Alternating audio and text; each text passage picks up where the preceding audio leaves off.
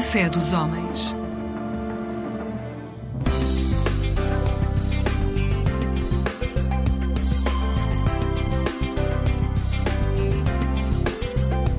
Eclésia Igreja Católica.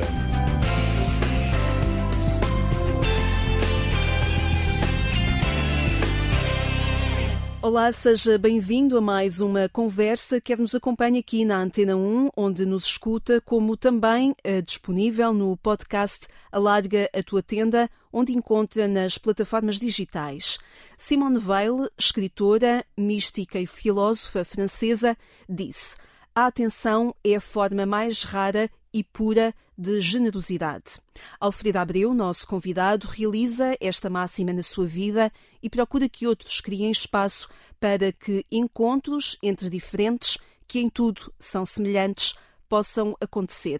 Assim é na organização Serve the City que vamos conhecer já de seguida. Muito obrigada, Alfredo, por estar connosco. Obrigado eu. Alfredo, antes de irmos a esta organização, vamos perceber um bocadinho aquilo que é o percurso uh, que o levou a concretizar a sua vida também no Serve the City. Um, quando preparávamos esta nossa conversa, o Alfredo disse-me que teve um percurso normal de crescimento dentro da Igreja Católica. Eu perguntava-lhe o que é que é um percurso normal.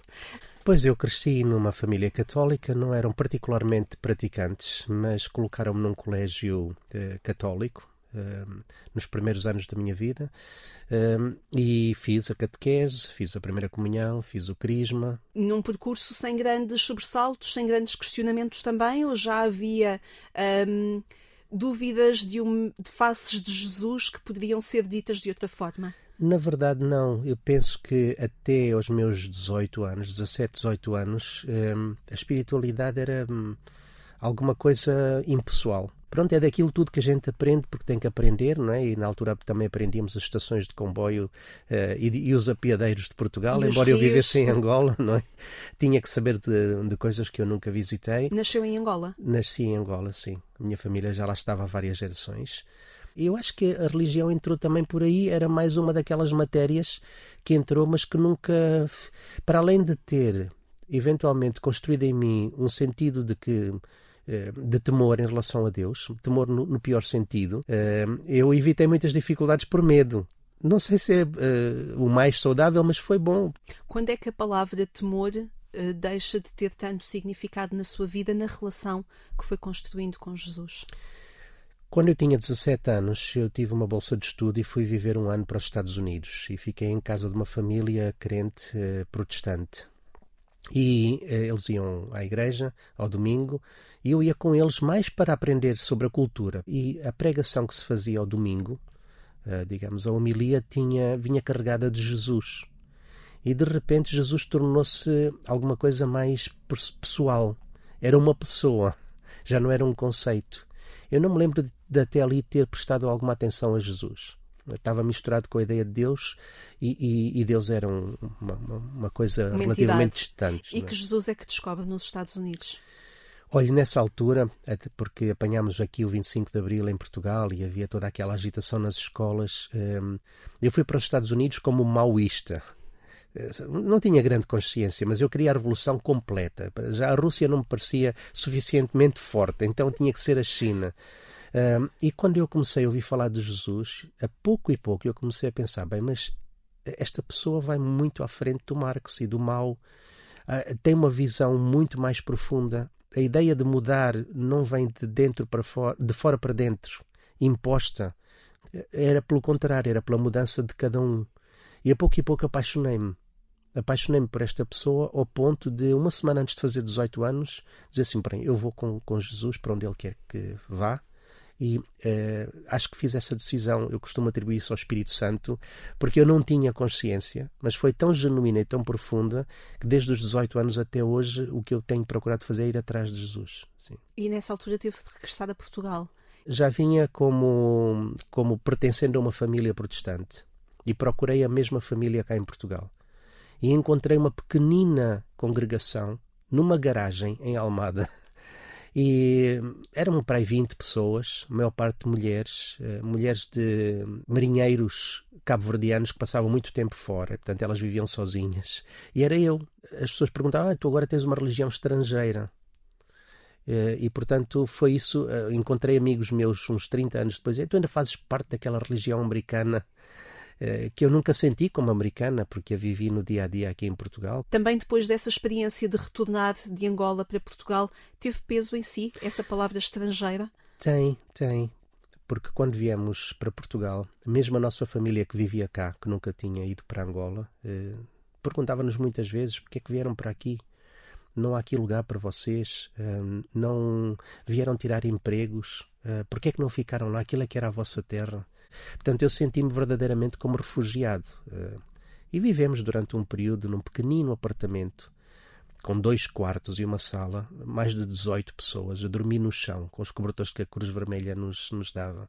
E, portanto, eu percebo um bocadinho essa experiência de, de, ser, de, ser, de ser estranho, de não ser eh, muito aceite, e a questão de ser uma minoria. E foi já este este trajeto, esta, esta mundividência que o levou a estudar Sociologia? Eu uh, estava a fazer o percurso e nos Estados Unidos fiz o 12 ano na área de Biologia e Química e queria ser um oceanógrafo. Mas como na altura decidi seguir Jesus, eu pensei, tem que ser com pessoas. Então voltei a Portugal e voltei a fazer o décimo, décimo primeiro e décimo segundo ano, em dois anos, à noite, para poder entrar em, em Sociologia. E a ideia aqui já era tentar perceber melhor as pessoas. Sim. Engraçada aí a diferença de não ir atrás daquilo que é a mente humana, mas ir atrás do comportamento do homem inserido numa comunidade, em sociedade. E tinha mesmo, no meu caso, tinha mesmo. Há muitas pessoas que vão para a sociologia um bocadinho para tentar intervir na sociedade e fazer a diferença, mas eu estava mesmo com o gosto, o interesse, o desejo de conhecer as pessoas em relação. E, independentemente dos lugares onde estou e das abordagens que fui tendo ao longo destes anos todos, sempre com aquela ideia de que a mudança que eu gostaria de ver no mundo é uma mudança que vem de dentro para fora. Tem que acontecer com uma conversão. Acho que está-nos a dar a, a, deixa para irmos à primeira música. Vamos escutar Labirinto, Sérgio Godinho, Sim. uma proposta que o Alfredo Abreu, nosso convidado neste programa Eclésia e nesta conversa do podcast Alarga a Tua Tenda, nos trouxe. Vamos ouvir e depois falar um bocadinho também sobre esta inspiração que Sérgio Godinho nos traz. Entro naquilo que fora se chama por dentro, buscando o caminho que há de dar ao centro deixando as saudades e o medo lá fora. E agora que vejo que faço que passo, eu não vou dar em falso até ao que se chama chegada, porque é tudo e quase nada. Sinto que a cabeça é quase como um labirinto, em que cada rua tem um nome indistinto em que cada escolha é feita sobre a hora. E agora que sigo, que temo, que rumo eu tatei e presumo até ao que se chama chegada, porque é tudo e quase nada. E no centro do centro está o centro da vida, como se fosse por isso. Que eu me morri, me perqui, que só dou por isso. Quando renasço outra vez, já vês, sei que é de ser morto, já vês, sei que é de ser vivo a vez, sei que é de ser morte a vez, sei que é de ser de vez.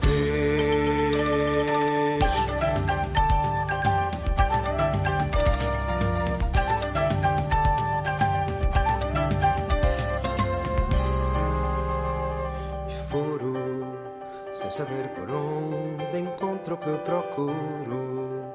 E a luz que era luz é agora um rio escuro e de uma torrente o corpo desarvora. E agora que agarro, que agito, que grito, não vou dar aflito até ao que se chama chegada, porque é tudo e quase nada. E perto do centro de mim há um portão entreaberto e tenho pela frente um monstro descoberto. A fera que eu guardo e guardo quem me mora E agora que encaro, que enfrento, que alento Me empurra para o centro até ao que se chama chegada Porque é tudo e quase nada. E no centro do centro está o centro da vida Como se fosse por isso Que eu me morri, me perdi, que só dou por isso Quando renasço outra vez, já vês Sei que de ser morto, já vês Sei que de ser vivo já vês, sei que é de ser morto, já vês, sei que é de ser outra vez.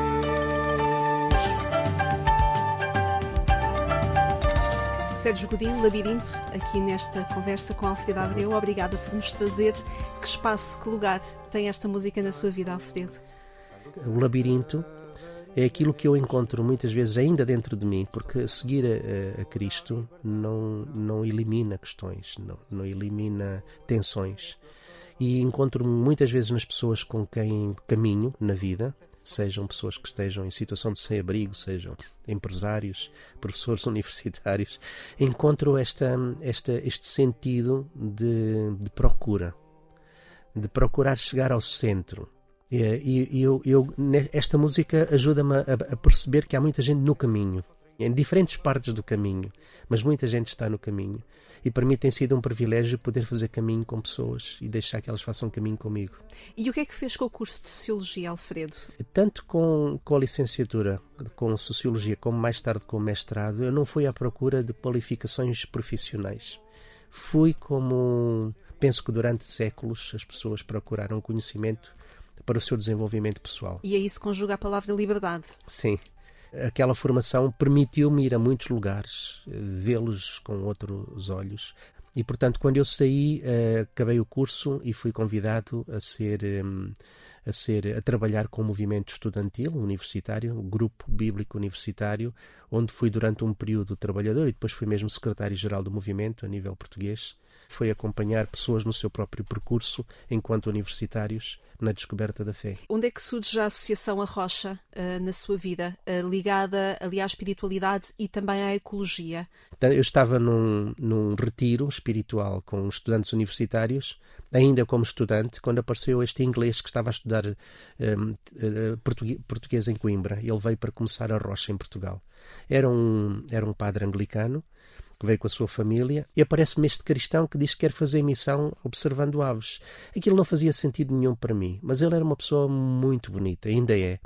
Uh, e, e, e convidou-me uh, a ir visitar um espaço que ele estava a pensar adotar no Algarve. No Algarve.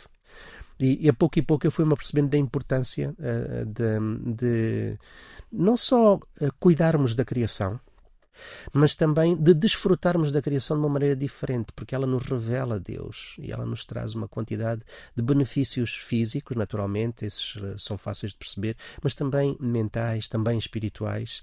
E a pouco e pouco eu fui descobrindo, na altura, eh, eh, algumas das maiores organizações ecológicas em Portugal ainda não existiam. Portanto, é aquilo que eu vou reconhecendo como obra de Cristo que ele tem a sua agenda, nem sempre a própria instituição que ele criou a reconhece, mas ela, ela existe na, na tal liberdade que falou há pouco.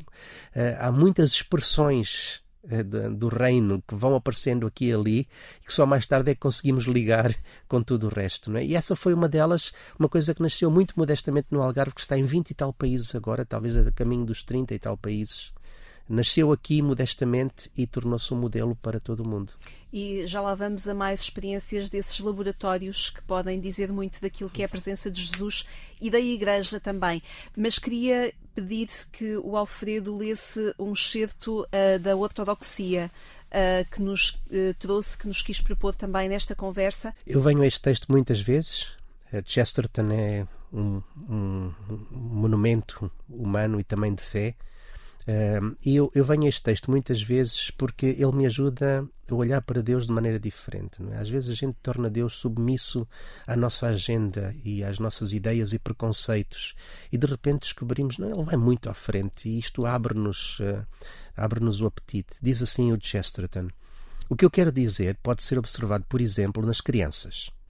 Quando elas descobrem algum jogo ou brincadeira com que se divertem de modo especial. Uma criança balança as pernas ritmicamente por excesso de vida, não pela ausência dela. Pelo facto das crianças terem uma vitalidade abundante, elas são espiritualmente impetuosas e livres. Por isso querem coisas repetidas, inalteradas. Elas dizem sem parar, outra vez. O adulto lá faz de novo até quase morrer de cansaço. Pois os adultos não são fortes o suficiente para exultar na monotonia. Mas talvez Deus seja forte o suficiente para exultar na monotonia. É possível que Deus todas as manhãs diga ao sol outra vez e todas as noites diga à lua outra vez. Talvez não seja uma necessidade automática que torna todos os malmequeres iguais. Pode ser que Deus crie todos os malmequeres separadamente, mas nunca se canse de criá-los. Pode ser que ele tenha um eterno apetite de criança, pois nós pecamos e ficamos velhos, Mas o nosso pai, com P grande, o nosso pai é mais jovem do que nós. E agora apetecia-me dizer outra vez, para ler novamente este, este excerto, porque, tal como o Alfredo disse, que regressa a ele muitas vezes, talvez nós devêssemos regressar também ao texto e à infância. Há aqui uma busca não só da, da simplicidade, é? porque às vezes nós complicamos muitas coisas. Não é? Outra às vez, vezes, outra vez. Às vezes nós complicamos muitas coisas, sim. Um, Deixe-me ir ao estudo também da, da, da, espiritualidade que foi procurar em Vancouver. Quando é que esta procura e esta decisão eu vou, ou eu preciso, ou eu quero descobrir, quando é que surge? Depois de ter trabalhado vários anos com universitários, e ter uh, feito de uma forma muito apaixonada e inconsciente, eu praticamente fiquei com um esgotamento. Na altura eu sabia tinha que parar e talvez ir estudar. E alguém me ofereceu uma bolsa de estudo um, e eu poderia ir para o Canadá com uma bolsa de estudo fazer um, mestrado. E eu percebi eh, nessa, nesse período em que estudei a espiritualidade que um, tem menos a ver comigo, tem mais a ver com eu ir na companhia de. Até ali, por causa da, da formação protestante que eu tinha tido, a minha leitura de muitas destas personagens era teológica. E se eles não cabiam numa leitura reformada da fé, então eh, eram, eram heréticos de alguma maneira. Depois eu comecei a descobrir o coração destas pessoas que buscavam a Deus de uma forma genuína e Deus foi-os visitando, enriquecendo e torná-los, foi-os tornando inspiração para, para o resto da história. E de repente, pronto, eu fui descobrir, redescobrir um património que afinal era meu e que não, não conhecia uh, e que me, que me ajudou também a valorizar esta, este mundo que é o mundo do coração, que é uma coisa que todos temos e a que muitas vezes não damos atenção suficiente, porque é no coração que temos o nosso encontro mais profundo com Deus. Uh, o Alfredo uh, disse que é leitor uh, uhum. assíduo da Bíblia há mais de 40 anos e para esta nossa conversa trouxe-nos também um salmo, o Salmo 139. Uh, Vou-lhe pedir para ler uh, esse excerto do salmo. Com muito gosto. Uh, vou ler uma parte do salmo. tu criaste-me, Senhor.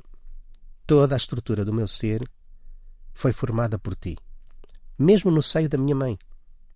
Por isso louvo-te pela forma maravilhosa e admirável como sou formado. Quando penso nisso, não posso deixar de afirmar de uma forma maravilhosa me criaste. Logo nos primeiros momentos do meu ser, quando só tu sabias que me estavas a formar. Já aí o teu poder criador intervinha. Os teus olhos viram o meu corpo em formação e no teu livro tudo ia sendo registado. Tudo se ia realizando segundo estava programado, mesmo antes de eu começar a existir. Quão precioso é Deus! Reconhecer que estás a pensar constantemente em mim. Não posso contar os teus pensamentos, pois seriam mais do que a areia, e quando eu acordar, ainda estás comigo. Este Salmo 139 fala-lhe de amor, fala-lhe de si, fala-lhe do quê? De várias coisas. A primeira é que foi Deus que, quem primeiro, não é? é aliás, também vemos isso no Novo Testamento. Foi Deus que nos amou primeiro. Pronto, isto, ou seja, Deus não é um fruto da minha imaginação e da minha busca. Ele lá estava. Obviamente, na nossa infância, nós temos algumas memórias que desapareceram por um trauma, por uma situação ou outra, e, e, e o sentir-me, muitas vezes na vida, sentir-me muito sozinho, muito incompreendido, a tal questão da, da minoria. E de repente eu dou-me conta de que eh, Deus sempre esteve lá e, e, e revisito esses momentos de profunda solidão e vejo ao meu lado. O meu sentido de valor cresce muito porque agora já não foi uma, alguma coisa que eu fiz, foi alguma coisa que foi feita por mim. Um dos meus autores preferidos é o Henry Nouwen, um, um padre católico que, que, já morreu e era professor em Yale e Harvard. E talvez uma das suas mensagens mais fortes, ele próprio que lutou também com grandes dificuldades emocionais, era esta ideia de que eu sou amado. Uh, e porque eu sou amado, então tudo o resto vem a seguir uh, o voluntariado na comunidade Vida e Paz que, que, depois o leva a reconhecer e a conhecer uma realidade noturna na cidade de Lisboa e, e depois vir a desenvolver em Portugal, em Lisboa, concretamente o Serve the City, é consequência disso tudo que me fala, não é? Eu tinha acabado um período de trabalhar na Sociedade Bíblica de Portugal, onde fizemos a Bíblia manuscrita. manuscrita eu pensei, pronto, o meu trabalho aqui está terminado e agora vou fazer outra coisa. Vou fazer o que? Não sei. Mas pensei, pronto, vamos avançar. E um amigo meu disse-me assim: Olha, vamos fazer. Ele já, eu já fazia voluntariado com ele na comunidade Vida e Paz. Distribuíamos as refeições, as ceias à noite e conversámos com as pessoas. E o meu amigo disse: Não, é precisamos fazer mais qualquer coisa além disto. Uh, isto é necessário, é bom, mas precisamos, por exemplo, nos sentar à mesa com as pessoas não, estou, não só entregar-lhes alguma coisa, mas estarmos olhos nos olhos, lado a lado, a comer uma refeição juntos. Eu achei aquilo um, um bocado a despropósito, porque ele queria fazer aquilo todas as semanas. Eh, veio a ser um, uma iniciativa da, sociedade, da, da Serve the City com cerca de 300 pessoas. Os jantares comunitários. Sim, os jantares. Aí foi a minha escola maior de humanidade isso eu comecei a perceber que ali o que eu, eu, eu não, não venho para mudar nada a não ser estar próximo de e ver o que é que acontece e deixar que a agenda do outro seja a minha agenda. E a ideia era sentar à mesa pessoas em situação de sem-abrigo e outras pessoas. Servi-los como num restaurante, com as mesas com toalhas, com, com, com pratos e, e talheres e tudo como deve ser. Uma, uma refeição, refeição preparada de raiz, com música, uh, como se fosse uma esplanada. E ali era, era uma refeição normal, era trazer alguma normalidade à vida das pessoas que vivem situações muito anormais. E estamos sentados à mesa, onde. Um, ehm, como diria o, o cardeal Tolentino, onde nos alimentamos uns dos outros. Acho que uh, talvez um dos temas que, que, que, perspassa toda a nossa atividade na Serve the City é a, a, luta contra a invisibilidade. Nós dizemos muitas vezes que fomos criados desenhados para a pertença. É na pertença que a gente floresce. Pelo contrário, a invisibilidade eh, definha-nos ao ponto de nos matar. Retira-nos a saúde física, retira-nos a saúde mental e mata-nos. E, portanto, se fomos criados para a pertença, o que nós queremos é criar o máximo de oportunidades para que as pessoas não se sintam invisíveis e sozinhas. Segundo percebi, o Alfredo está neste momento a, a desvincular-se do Serve the City, está a reformular as suas funções nesta organização? Sim, eu senti que à medida que a organização cresce, um, vai, vai exigindo pessoas com maiores competências na área da gestão. E senti também que no contacto com as pessoas que nós procuramos acompanhar, mas também com aqueles que os acompanham, com os voluntários, há muita gente que busca ser ouvida, busca a companhia. E eu não tinha já muito tempo para isso. Então hum, penso que é, o, é o, que, o que me é proposto neste momento, nesta etapa da minha vida, é ser disponível. Uh, há uma comunidade cristã na Inglaterra, a comunidade de Northumbria, que eles fazem votos. Eh, geralmente as comunidades, eh, digamos, monásticas têm votos de, de pobreza, de simplicidade, se quisermos, ou têm votos de celibato. Esta tem dois votos muito interessantes, que é o voto da disponibilidade e o voto da vulnerabilidade.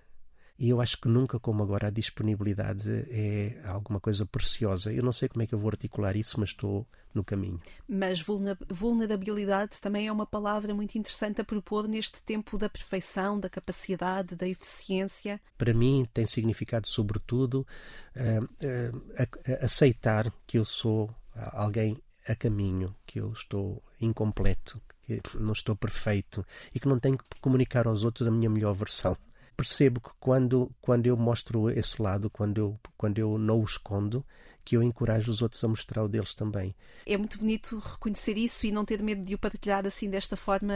Obrigada por isso. Antes de irmos a outro aspecto ainda da sua vida que eu não queria deixar de, eh, de ir a ele, eu queria ir ainda à Terra Prometida do Jonatas, uh, que me parece também um profeta daquilo que do olhar que nós também poderemos ser convidados a descobrir. Vamos ouvir e depois falar um bocadinho também sobre esta proposta que o Alfredo Abreu nos traz.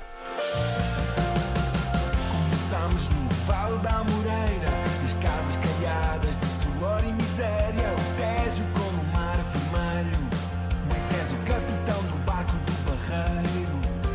Somos os descendentes do desprezo, os verdadeiros herdeiros da humilhação.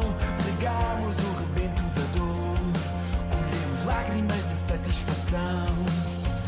A nossa mãe, mesmo abandonada Tirou mais vida que a mulher casada E no deserto passávamos fome. E agora ficamos saciados só de ouvir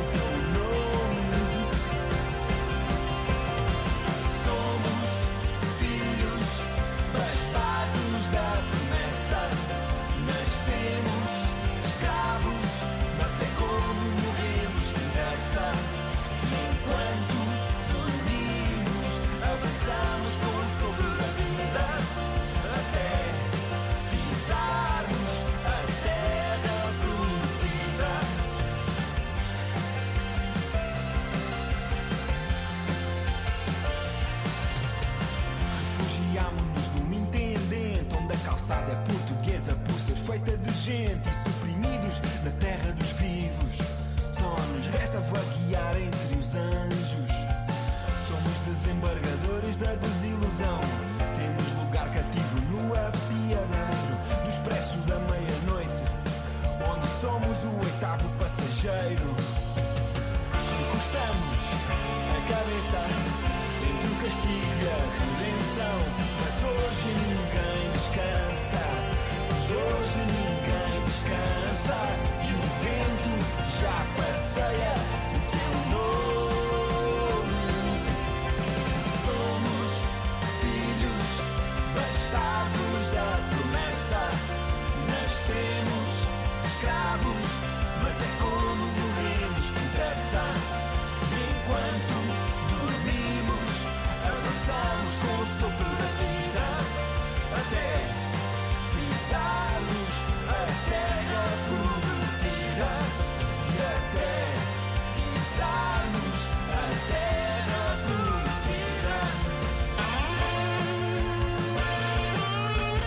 Terra Prometida, Jonatas Pires, é ele que nos canta esta música. No vídeo ainda vemos outro profeta lá a passar atrás, que é o Samuel Lúria. Um, e este, que Terra Prometida é que estes dois profetas nos cantam e nos mostram. O Jonatas é um companheiro, ele é muito mais novo do que eu, eh, mas é um companheiro de há vários anos. Fizemos muitos jantares comunitários juntos, eh, somos vizinhos, pertencemos à mesma comunidade. Há, um- há uma, há uma troca genuína. Não tenho a impressão, tenho a convicção e tenho o benefício da troca genuína que temos muitas vezes. Um, eh, pessoas que estão em lados diferentes da rua, uns que passam no seu carro e os outros que estão a dormir no passeio, e o que podemos fazer uns pelos outros, este caminho acompanhado. Acho que é, é disso que o Jonatas eh, fala, é que estamos a caminho da terra prometida.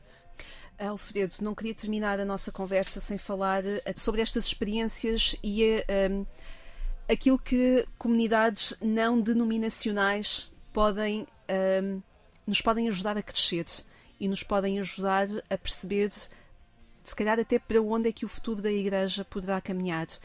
E essas comunidades eh, são afirmadas também no documento eh, entre Assembleias Sinodais.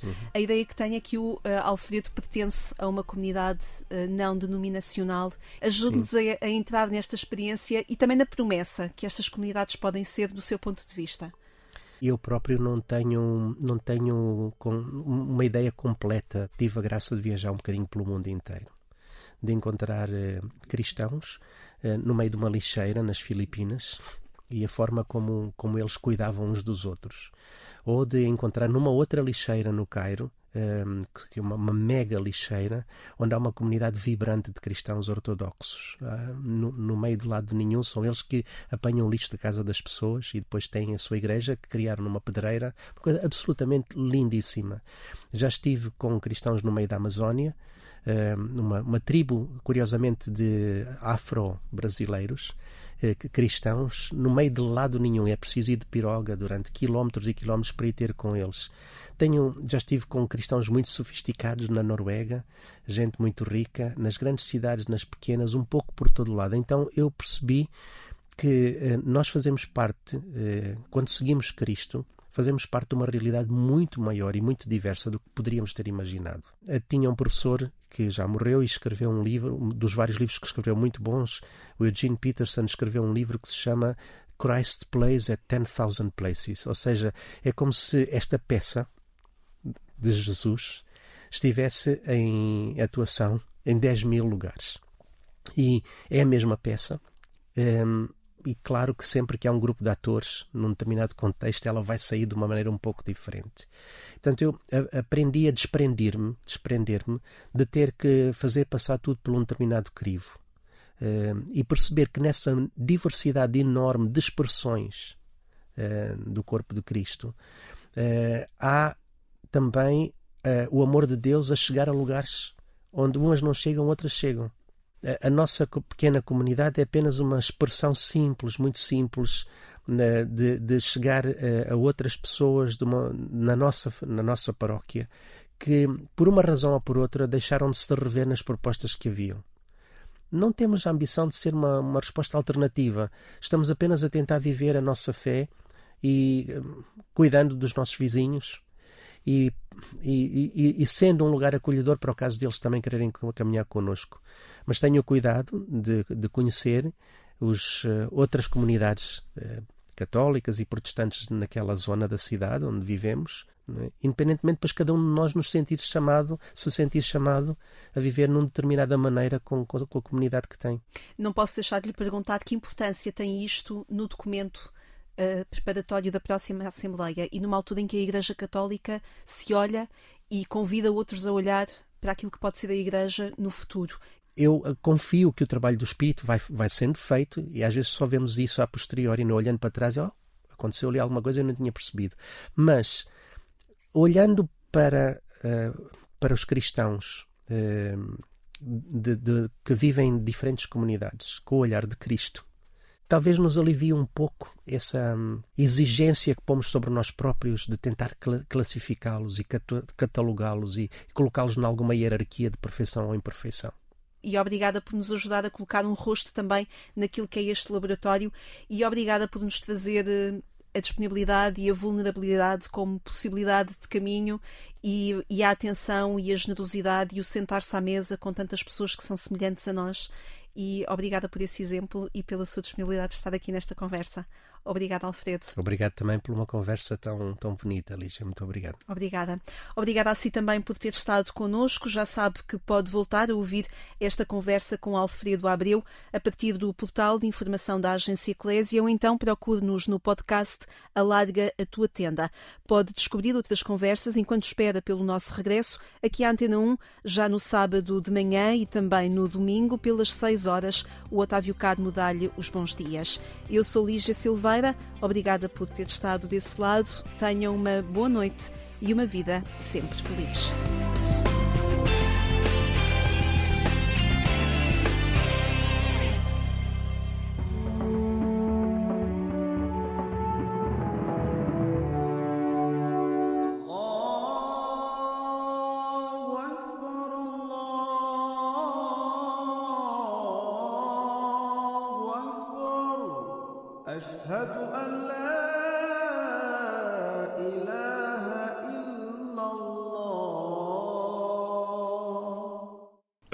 dos homens com o Sheikh Munir.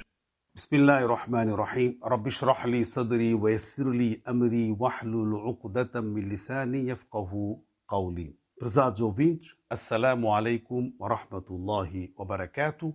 Que a paz de Deus e as bênçãos estejam sobre nós. No programa anterior nós falamos sobre o mês de Ramadan que, está, que estava a chegar e é o mês em que nós devemos antecipadamente, preparar-nos para recebermos este mês.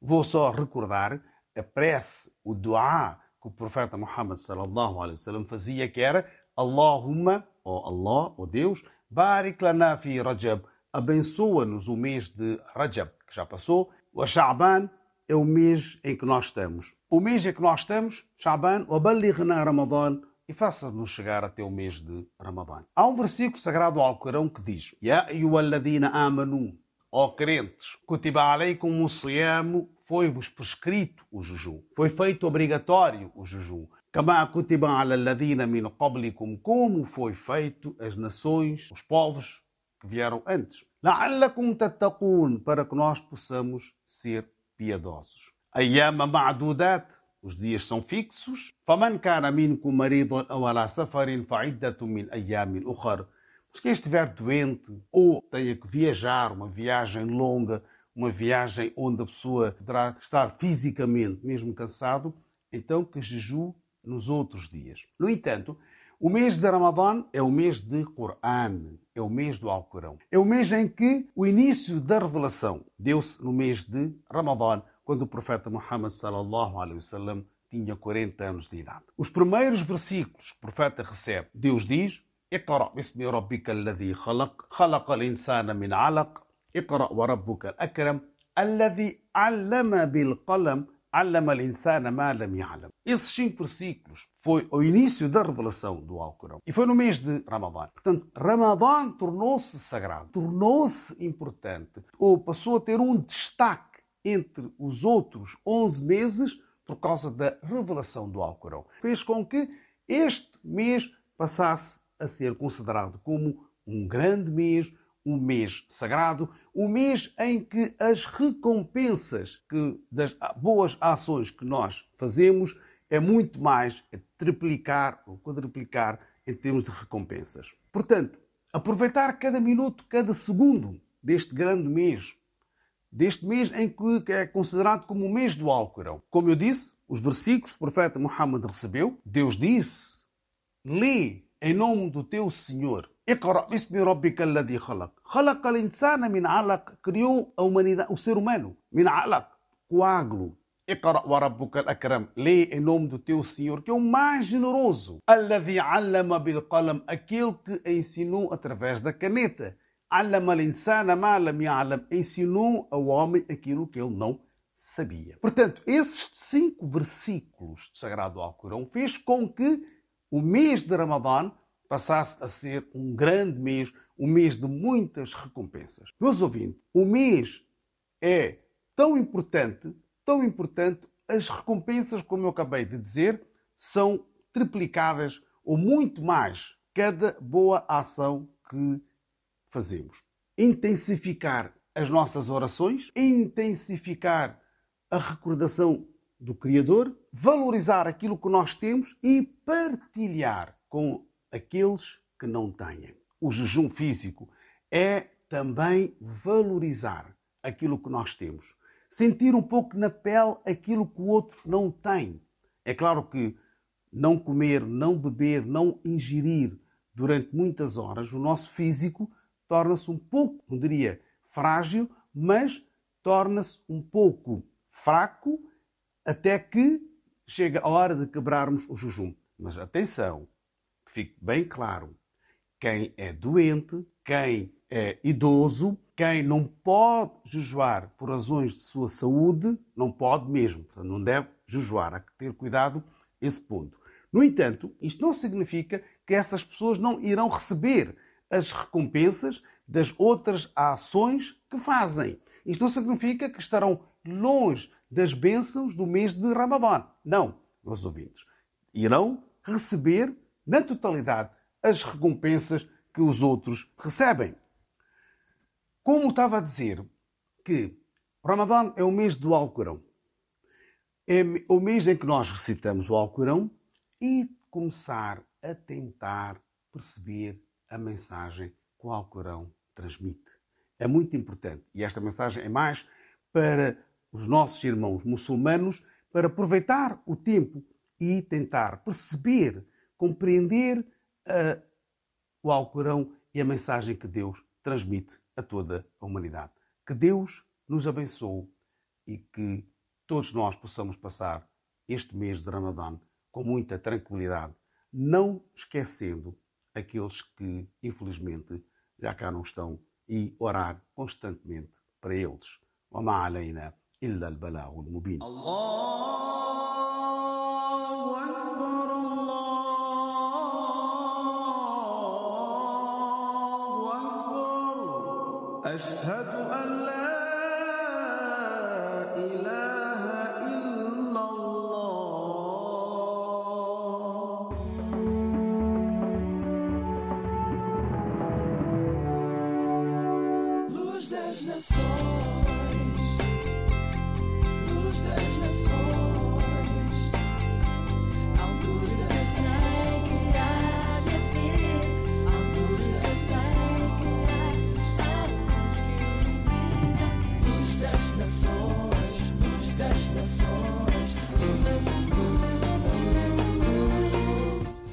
bem-vindos a mais um programa da Aliança Evangélica Portuguesa. Hoje abrimos o nosso programa com o Salmo 37, cantado e tocado por Ruth e Ruben Alves.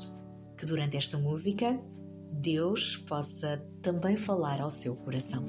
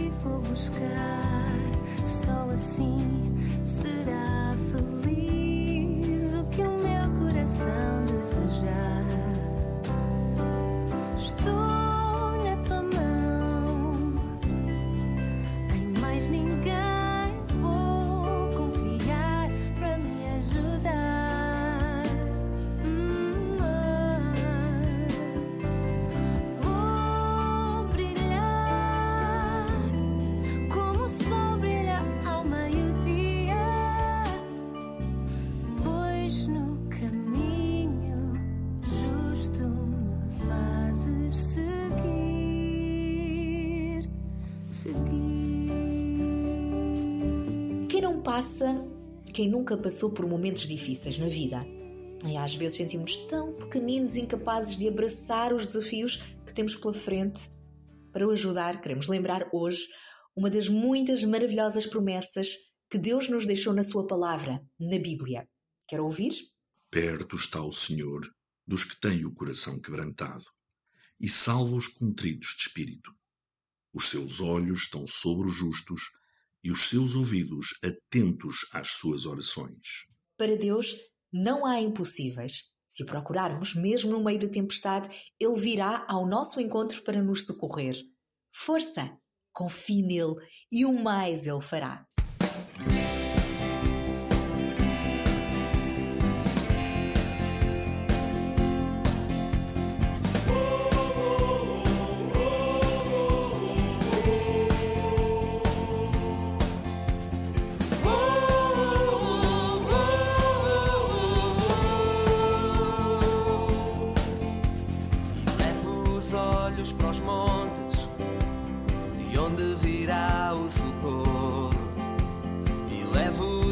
Olhos para os montes,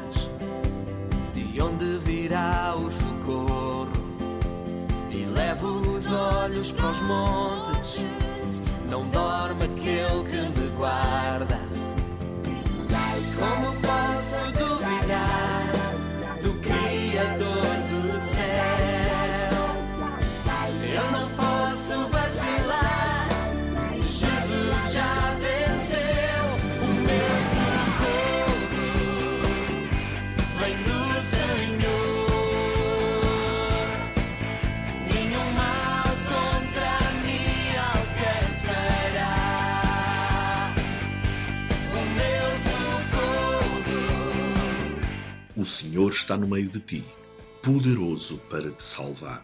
Leia a Bíblia para conhecer mais deste Deus maravilhoso que está atento ao clamor do seu coração. A propósito, temos para oferecer mais um devocional oferta da União Bíblica. Quer recebê-lo? Contacte-nos pelo telefone 21 7710530 e visite-nos em www.aliancaevangelica.pt ou facebook.com barra Alianca Evangélica Portuguesa. Fica o convite ainda para nos visitar este domingo na Igreja Evangélica mais próxima. Entretanto, voltamos a estar consigo esta sexta-feira, às três da tarde, na RTP2. Até lá, se Deus quiser. A Bíblia diz: Deus ouve-nos todas as vezes que pedimos a sua ajuda.